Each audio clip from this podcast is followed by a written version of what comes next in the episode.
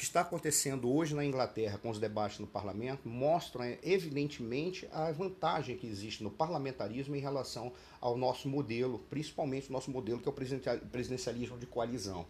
Lá você tem uma situação em que, independentemente do fato da primeira-ministra poder receber o voto de censura, o que vai afastá-la é, do, do cargo, é, é, traz para todos aquelas vantagens específicas em que você tem um alto nível de debate. Você tem uma, uma primeira-ministra que tem que ter capacidade de discur, discutir coerentemente sobre os projetos e sobre as propostas, diante de todos os seus pares, que não estão ali apenas para negociar cargos ou para negociar parcelas de um projeto qualquer. Eles estão apresentando propostas alternativas, além dos cargos que podem acontecer no momento da composição de um governo, na composição, melhor dizendo, de um gabinete. Ora, quando você tem uma eleição lá, a primeira coisa que se vê é qual é o partido que ganhou as eleições. Esse é o partido majoritário. A ele é dado o direito de compor um governo, mas ele precisa compor este gabinete com uma maioria. O que ele vai fazer? A sociedade está olhando e percebe que ele vai ser obrigado a ter que compor este gabinete com alguns partidos que lhe deem a maioria, maioria no parlamento, para ter a garantia de que ele vai ter o voto. É diferente do que acontece aqui, em que a maioria é feita escondido, escondido em gabinetes, trocando cargos e o que quer que seja. Lá não. Quando você olha e ganhou um partido, você vê quais são os demais partidos que têm parcelas expressivas de voto e você já sabe com quem o, aquele partido majoritário vai negociar. E quando ele vai negociar, não é uma simples coligação para dar força para ganhar do outro, não. Você é obrigado a fazer uma composição em que você faz uma coalizão. Você cede pedaços do teu projeto e tenta buscar uma convergência de ideias para compor um projeto coletivo.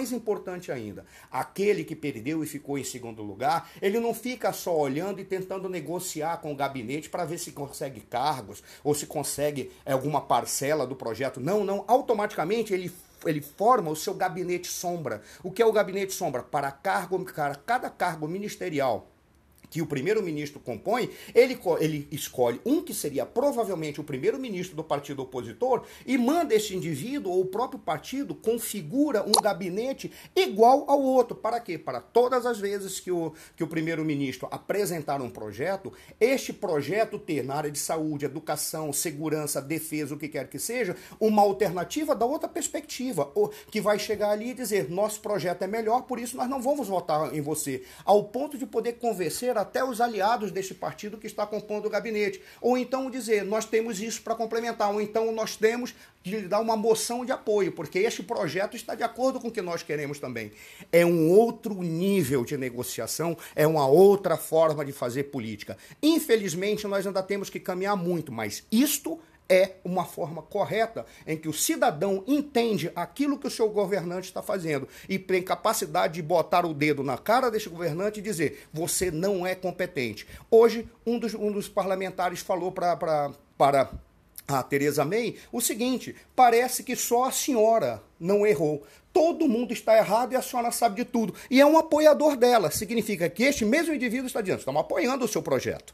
No entanto, a senhora está errada pela forma como fez, nos certos conteúdos. Nós vamos apoiar porque acreditamos no, resultado final, mas a senhora está totalmente errada. No limite, o que ele está dizendo, mesmo que eu estivesse com a senhora, muito provavelmente eu vou votar contra a senhora numa, numa, numa, numa, numa questão de confiança. É assim que se faz política de alto nível. Talvez por essa razão a Inglaterra tenha construído um império e esteja na condição que ela está até hoje. E nós, que temos uma porção é, é, territorial imperial, não temos capacidade nem de formar uma república média.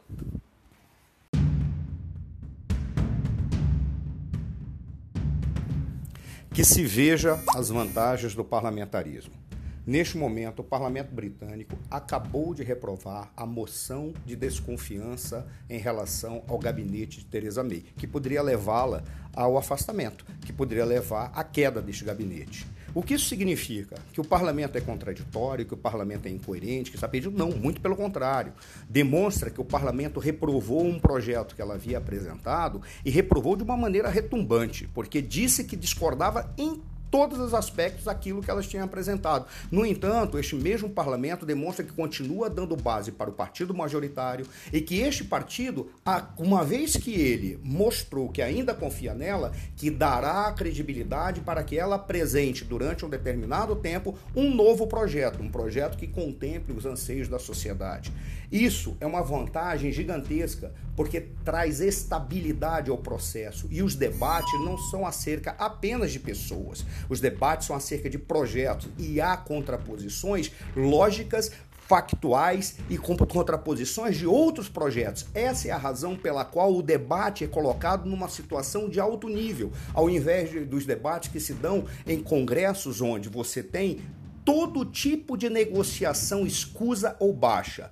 Viva ao parlamentarismo! Uma, uma, uma retumbante vaia para o nosso presidencialismo de coalizão, que na realidade ele deveria receber outro nome, deveria se chamar corporativismo de exploração.